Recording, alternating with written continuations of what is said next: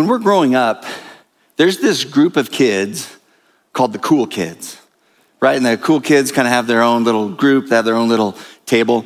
Here's what I don't know I don't know how the cool kids became the cool kids.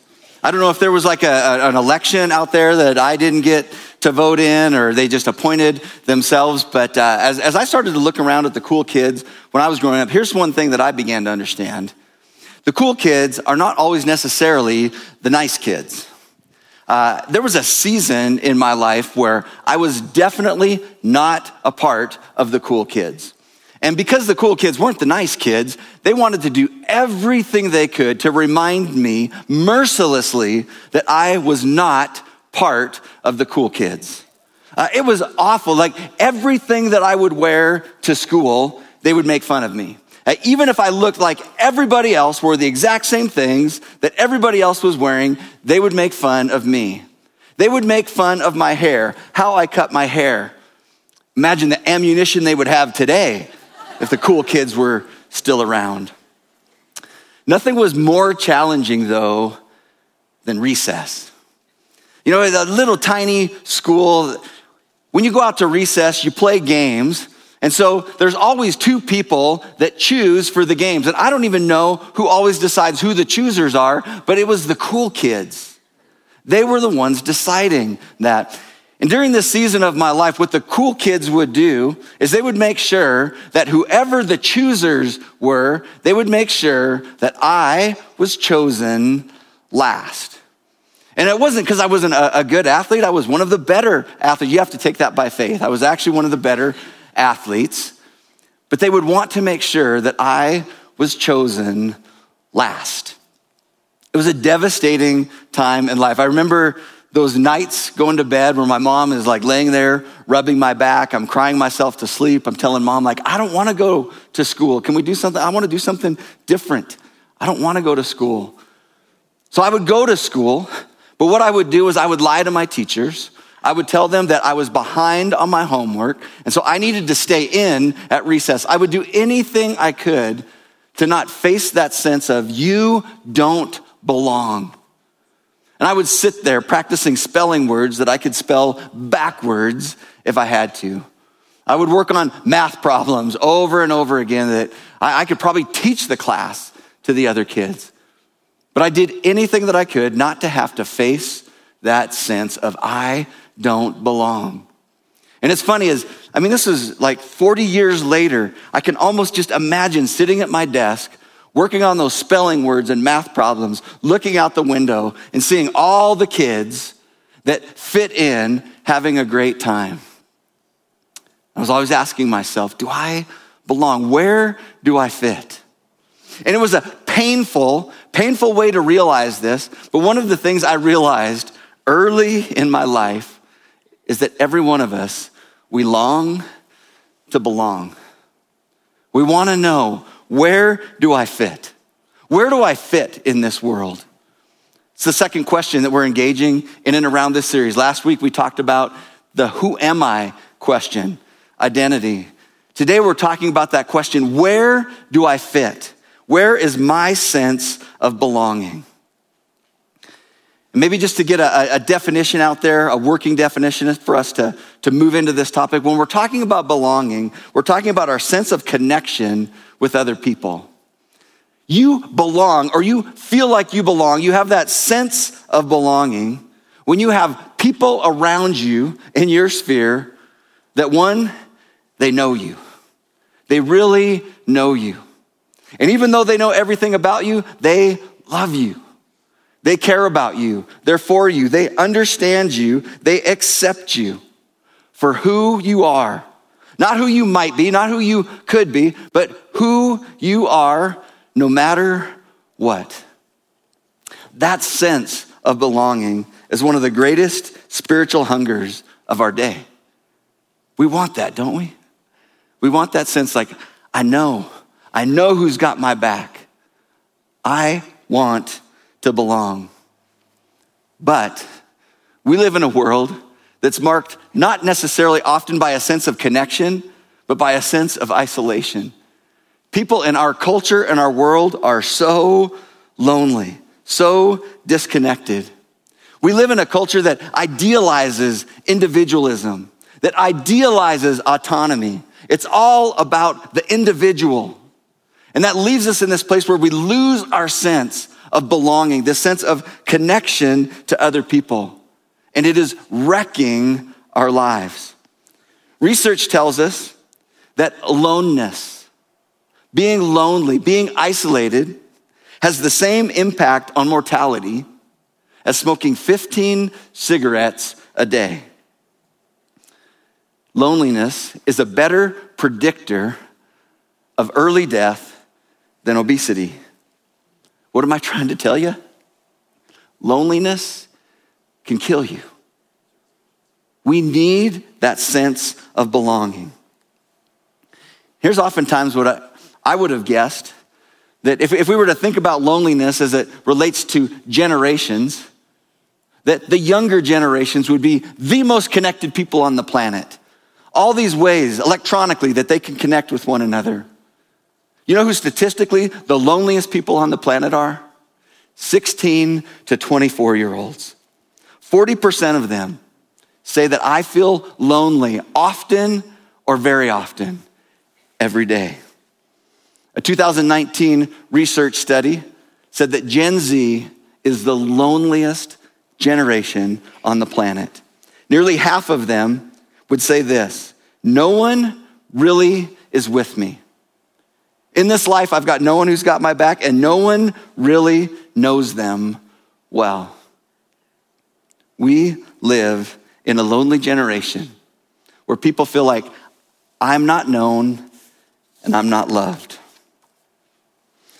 But research also would confirm that this sense of belonging is actually one of our primary human needs. Right below our need for food, right below our need for shelter. If you want to predict human flourishing, it's this sense of belonging, this sense that I have a people, I have a place where I feel like I belong. Now, let me be clear. As we're talking about these statistics, don't lull yourself to sleep and thinking that I'm talking about what's happening outside the church. This is what's happening out there in the world, and we've got it all together inside the church here. Not true. People are asking the exact same questions inside this room as outside. They're asking the question of, Who are my people? Where do I fit? Where do I belong? And as we've been engaging this series, part of our underlying premise is that Jesus has the best answer to these questions. Last week we talked about who am I? Where the question today, where do I fit? We believe that Jesus has the best answer. And here's the answer. Here's the thing that I want running through your mind the whole time that I'm talking today and as you leave here. This is the phrase I want going through. This is our big idea for the day.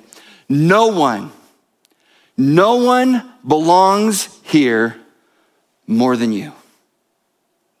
No one belongs here more than you do. I don't care how you feel coming in here. I don't care how you feel about your sense of belonging, your sense of fit. Are these my people? Jesus would say to you, no one belongs here more than you do.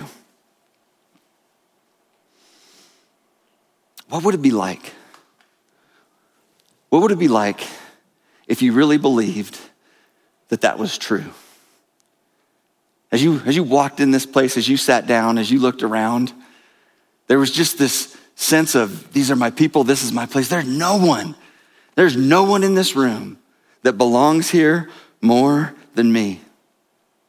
That's the answer that Jesus wants you to have to the question where do I fit? Right here. No one belongs here more than you. Last week we talked about identity and this reality that our identity isn't something that we work for, isn't something that we earn, isn't something that we try to find inside of ourselves, but our identity is something that is bestowed upon us by the Father Himself. He says, the God of the universe says, You are my child.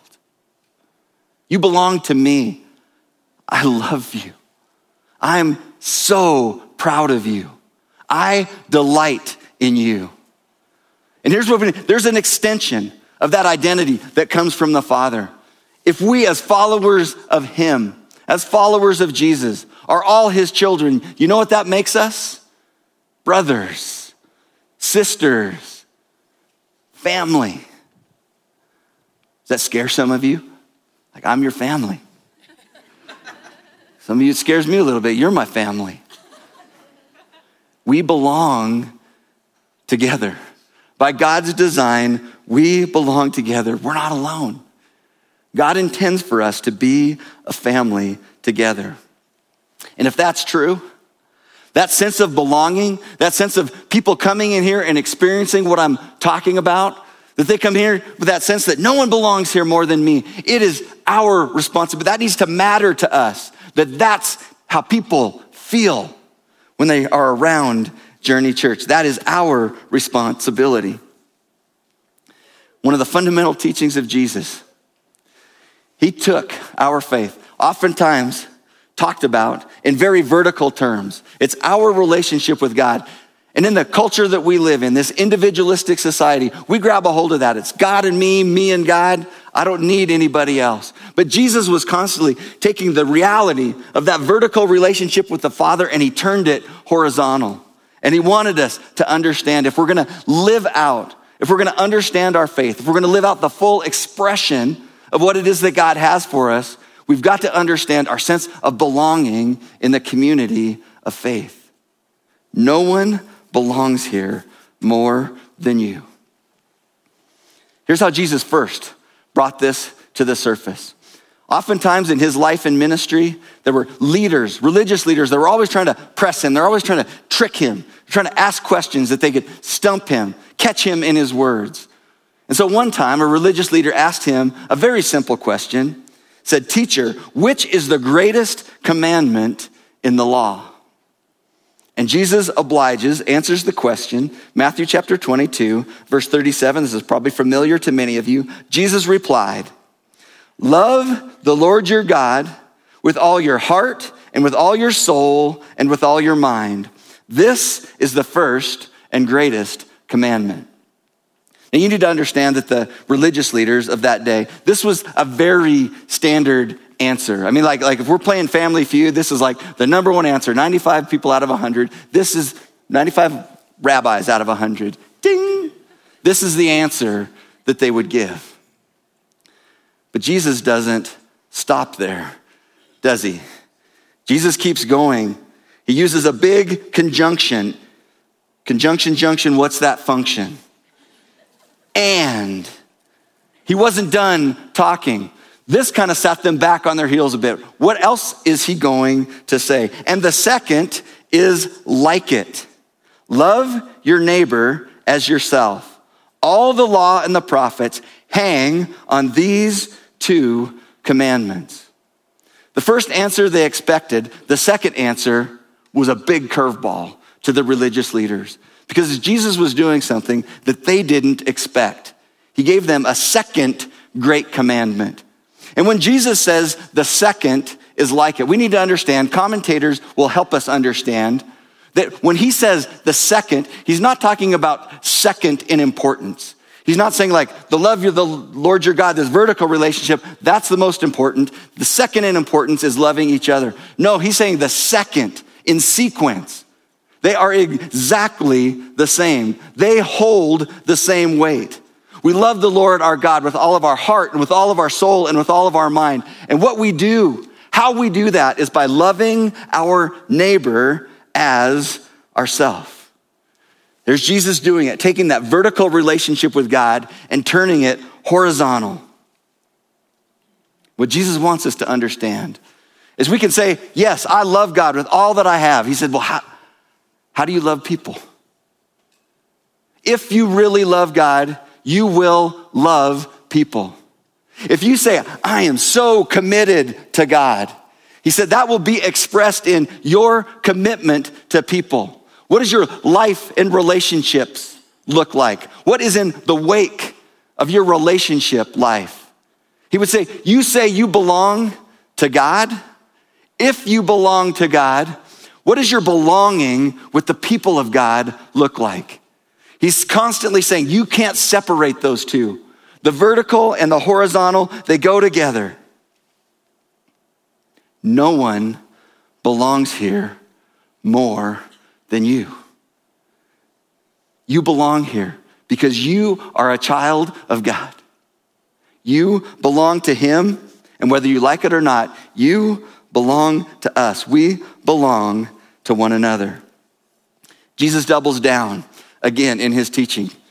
He never wants people to be confused. So when he was talking to his closest followers right before the end of his life, he ups the bar again and says, A new command I give you. John 13, 34. A new command I give you.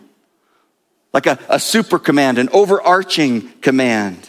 Love one another. Probably the question is, how? How do you want us to love one another? Jesus says, This is how you do it. As I have loved you, so you must love one another. They'd seen Jesus do a lot of loving things. Now, oftentimes when we think about this, we're, we're constantly thinking about the cross, the ultimate expression of the love of Christ. They knew nothing of the cross when Jesus said this. What did they see? What is it that they had seen in the life of Jesus when Jesus is saying, Love as I have loved? They watched someone who pulled a team of people together to belong in his kingdom mission that were tax collectors, that were prostitutes, that were lepers, that were misfits, that were marginalized. They saw him pull them together, and every one of them had this sense like, we're in this. No one here belongs more than we do. And he also called people on his team that were sharp religious leaders, doctors, people from all across the spectrum. Jesus says, This is what it means to love like I do. You pull everybody in. Everybody gets a sense that no one belongs here more than me. And Jesus continues, verse 35, and he said, By this, and by this, this demonstrative pronoun looking back to the way that we love one another, by the way that we love one another, this is what's going to happen. Everyone will know that you are my disciples if you love one another. Here's what Jesus is saying this sense of belonging. He's like, you know what's going to happen? As you live that out, and as the world looks in and sees that, he says it's gonna be magnetic. People are gonna see, I am who I claimed that I was when they look at your lives and how you care for one another. It will be absolutely magnetic. Isn't that, isn't that interesting? When Jesus lays out what it is that's gonna take his message to the world, that's gonna be the truth claim of his message, he doesn't start out with, this is what you need to believe. Now, now is belief important? Absolutely. Truth is important. We have to know what is true about who God is and how we relate to Him. But it wasn't the first thing on the mind of Jesus. Was behavior the first thing that was on the mind of Jesus? If you behave in a certain way, then the world will know that you are my disciples. Wasn't the first thing on his list. Does behavior matter? Does Jesus want us to live our life in holiness and purity in a way that corresponds to the kingdom of God? Absolutely. But belief and behavior isn't where he started. He started with belonging. This sense of love for one another, this willingness to be able to create a team, create a people where no one feels like they belong less than another person. It was the primary thing that was on the heart and the mind of Jesus. And as Jesus was at the end of his life, just days before he was going to go to the cross, we see this window into his life where he is praying to the Father, talking with the Father about what he most wants to see. We see that Jesus prays for himself, he prays for his disciples, and then get this, he prays for you, and he prays for me. It's one of the biggest windows into the prayer life of Jesus.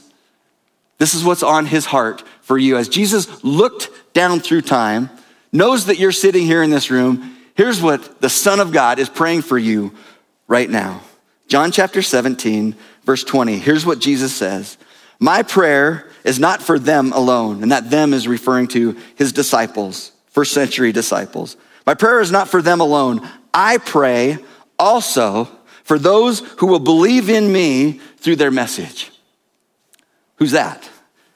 That's us. Those are people that right now have chosen to follow Jesus, that have made him their king, bowed their knee to him, surrendered our life to him, accepted what he did for us on the cross as our own. That's who he's talking about. We believe that message. We're followers of him. This is what Jesus is praying for us. That all of them may be one. Father, just as you are in me and I am in you, may they also be in us so that, here's the result, so that the world may believe that you have sent me. I have given them the glory that you gave me, that they may be one as you, as we are one. I in them and you in me, so that they may be brought to complete unity. Result, then, the result of unity, then the world will know that you have sent me and have loved them even as you have loved me. Says it again. The heart of Jesus, 2,000 years later, for every follower of him in this room, is that we would be one. That our hearts and our lives would be so tied together that would look in the same way as the relationship between the Father and the Son that existed eternally, together, unified. That that would be what we would experience in his family. And Jesus says it again. The result of that is going to be that is going to declare to the world that what we're talking about is true. When we come to that place of unity, when we come to that place where no one belongs more than you. And that's what you believe and know to be true. Here's what I love about God's picture of unity unity never means uniformity. That doesn't mean that we all need to come here. We all need to think alike. We all need to act alike. We all need to vote alike. It's not about uniformity. In fact, the cross of Jesus Christ demands diversity. Diversity in the ways that we think, diversity in the ways that we relate to the culture around us. Every one of you has been given unique gifts and talents and, and roles that God intends for you to play inside the context of His team. So if you're here today and you you just always had this thought, like, I don't know if I belong at Journey. I'm just so different than everybody else. Good. Absolutely. That is God's intention. We are not to be the same. We come together as part of His body. Every part of a body is important. Every part is unique. They don't perform the same function, but they are all needed. And that's why I just need to tell you, church, we need you. We need you here. And when I say we need you here, I'm not just talking about showing up and warming a seat on Sunday morning. We need you here, active in participating in the life of this community.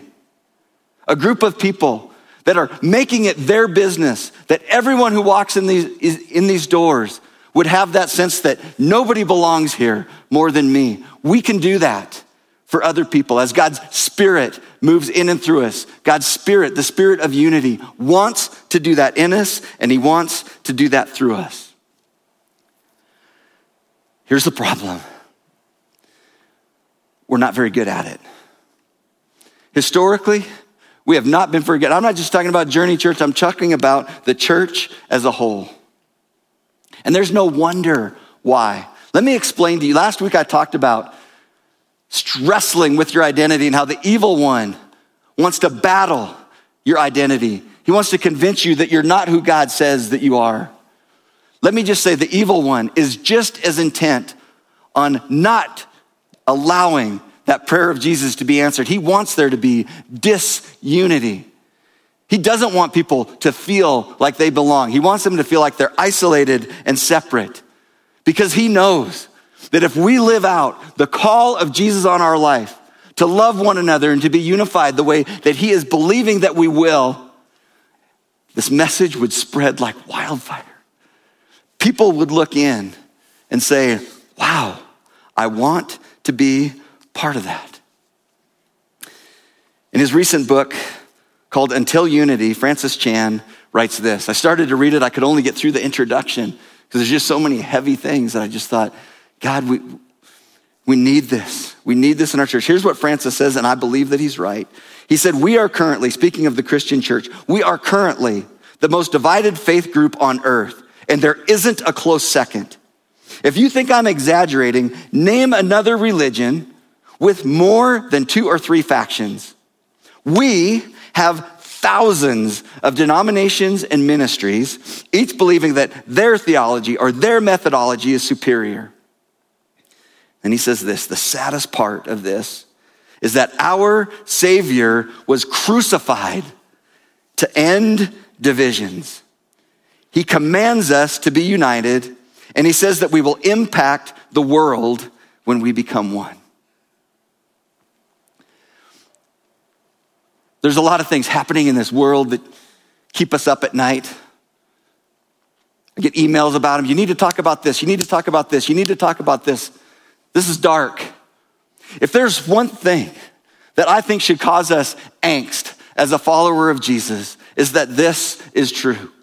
That the church of Jesus Christ is not connected, is not unified, that there is a sense of loneliness, there's a sense of not belonging in his church. That's what needs to keep us up at night.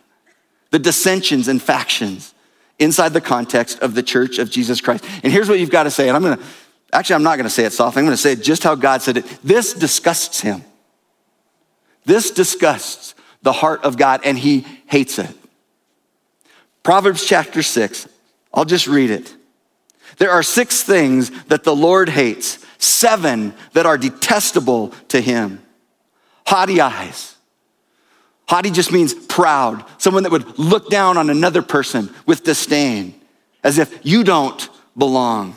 A lying tongue, hands that shed innocent blood, a heart that devises wicked schemes, feet that are quick to rush into evil, a false witness who pours out lies, and and I pause there for a second because the, the, the, language would help us understand when he says there's six things that I hate, seven that are detestable to me.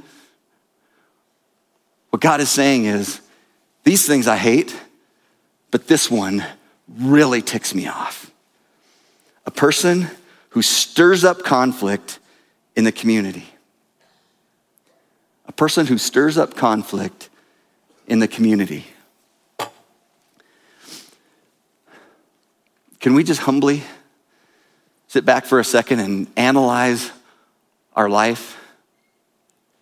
Could we just stop and pause for a second when we're tempted to want to gossip about another follower of Jesus? When we want to criticize? When we want to condemn? Maybe when those thoughts are even in our mind, could we just be reminded God detests this? When those words start coming off of our tongue, when we start posting on social media, when we start typing that email, could we just stop for a second and just say, God hates this. He absolutely hates this. You know what else Jesus would say? Not only does God hate it, but the unbelieving world outside these doors are confused by it. And they are completely turned off by it. It, like I get this picture that it would be like, like say my wife and I and my kids, we decided that we want, we want to adopt some people into our family, come be a part of our family. But we're continually walking through orphanages and we're screaming and yelling at one another, looking at each other with disdain and saying, Come be a part of our family. No one would want that. Everyone just, you do you. You guys do your thing. I'll do my thing. What is the picture of God that we are communicating? to the broken world out there. The reason that Jesus prayed this is because he knows. If we get this right, if we allow the spirit of unity to soften our hearts and to humble our hearts and to give us the courage to move toward people and embrace people in and around our community, to create an environment where everyone that's here believes no one belongs here more than me. Jesus knows that the message will be like wildfire. It will be magnetic. People will be drawn to that. Here's the deal we can't fix all the problems in the whole church all across the world. But if you're sitting here and you're listening to the sound of my voice, we can try to solve the problems that are right in front of us. What do we need to do in order to bring ourselves to a place where our church feels and understands no one belongs here more than them? There's a biblical word that explains what I'm talking about. It has a rich history in our Christian tradition, and it's called hospitality. Sometimes when we use the word hospitality, it's just like inviting people over to your house and having a clean house and being nice to them. The word is way different than that. Biblically, it has the meaning of making room for others. It means welcoming the stranger. It means giving a seat at the table to people that might not expect it. People that haven't done anything to work for it or earn it. And we just say, You belong here. It's making insiders out of people that might feel like outsiders. It's a church that makes everyone feel like no one belongs here more than me. And when we talk about belonging around here, I want to give you a little bit more of a picture of it because there's a couple words.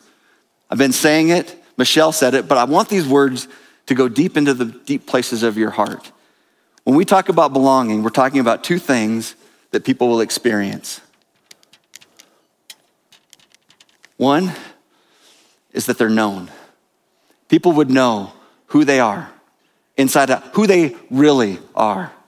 And they would be known, and in the midst of being known, they would feel loved regardless of who I am and where I'm at, I feel fully known and I feel fully loved. Now, there are some people that are down in this quadrant where they're not known and they're not loved. I would call these people ignored. There are people sitting in this room right now. Won't ask for a show of hands, but that's how you feel coming here. Nobody really knows me. Nobody really sees me. So nobody can really love me. I just feel ignored.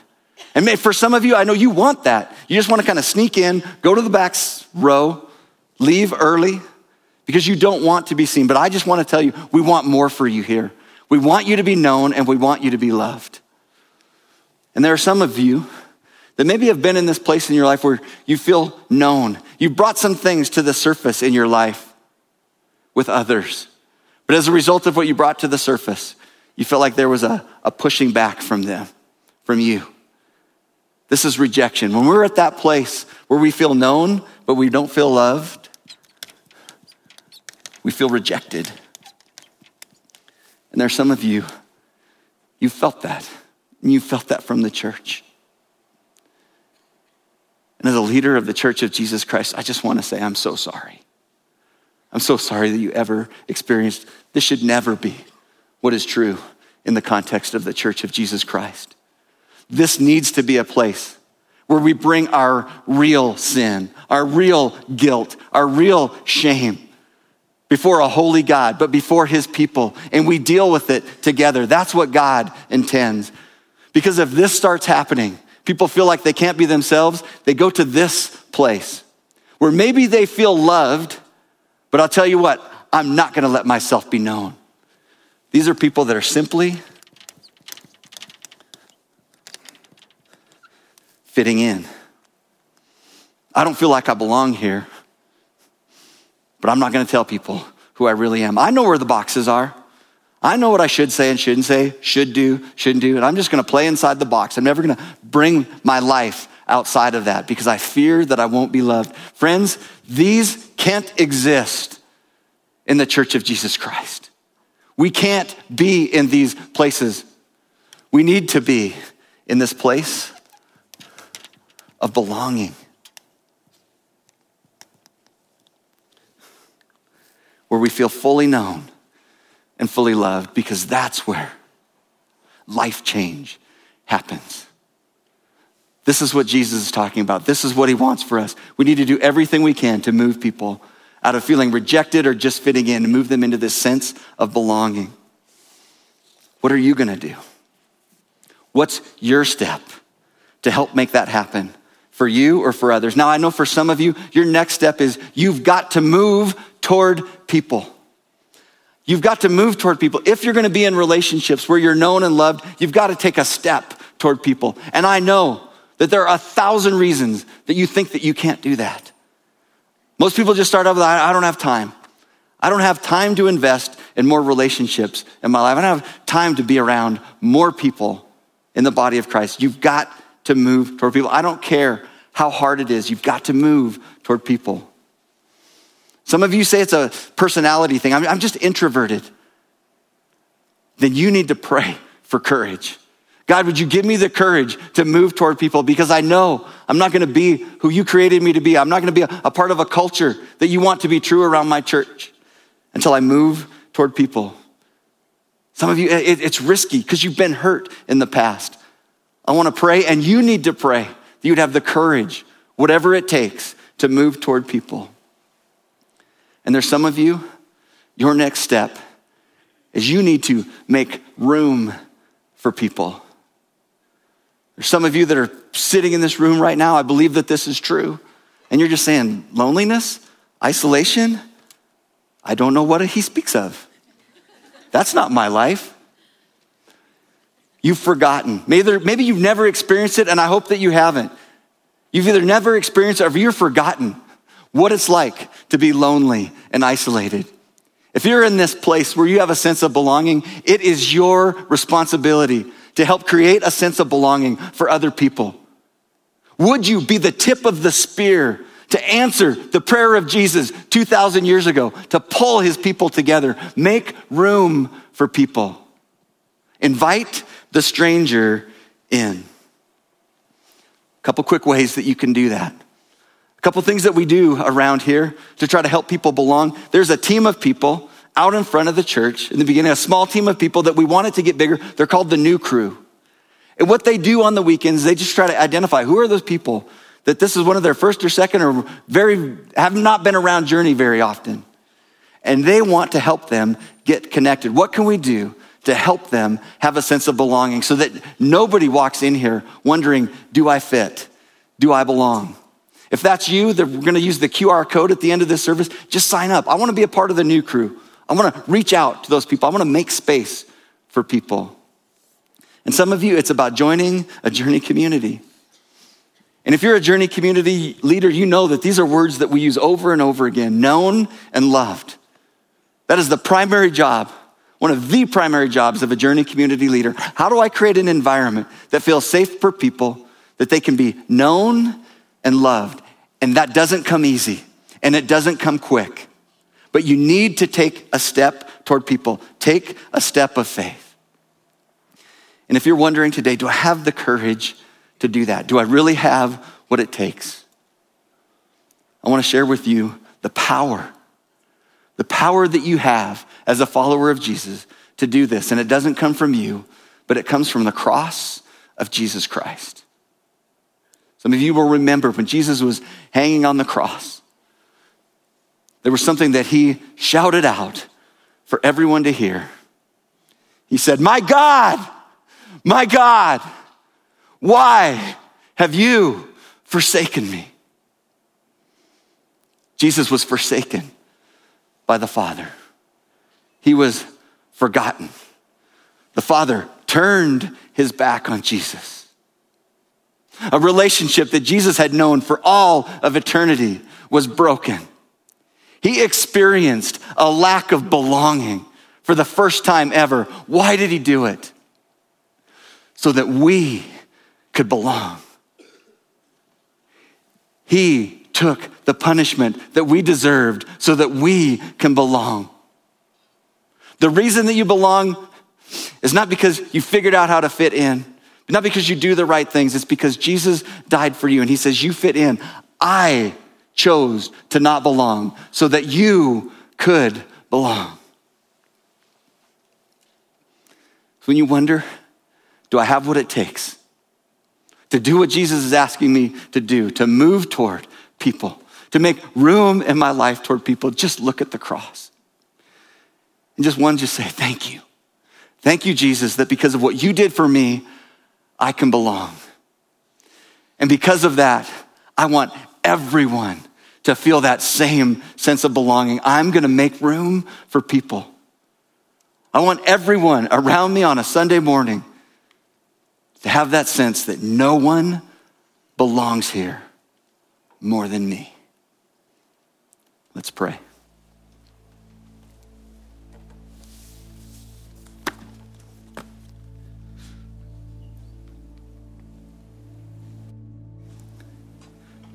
Jesus, thank you.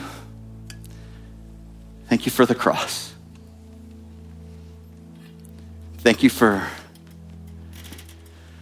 giving us the opportunity to belong because of what you did for us.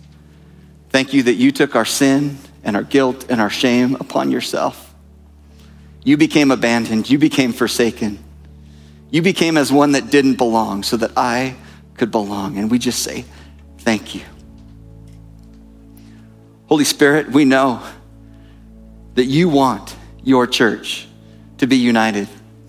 We know that you want everyone to have that sense of belonging. Holy Spirit, empower us to do what it is that we are created to do as your followers. Give us the courage, give us the boldness to make the time, create the space to be with your people so that no one ever feels like they don't belong. Jesus, we love you. We trust you. Thank you for praying for us 2,000 years ago so that we could belong. And it's in your powerful and resurrected name that we pray. And all God's people said, Amen. Thanks for engaging with this content. If it was encouraging to you, we'd love for you to leave a review. Hit that subscribe button and share this content with others. We'd also love to connect with you. Best place to do that is journeyweb.net. Don't forget to follow us on YouTube, Facebook, and Instagram. Just search Journey Church Bozeman and you'll find us there. If you'd like to give to our ministry, you can do that now at journeyweb.net slash give. Once again, thanks for engaging with Journey Church.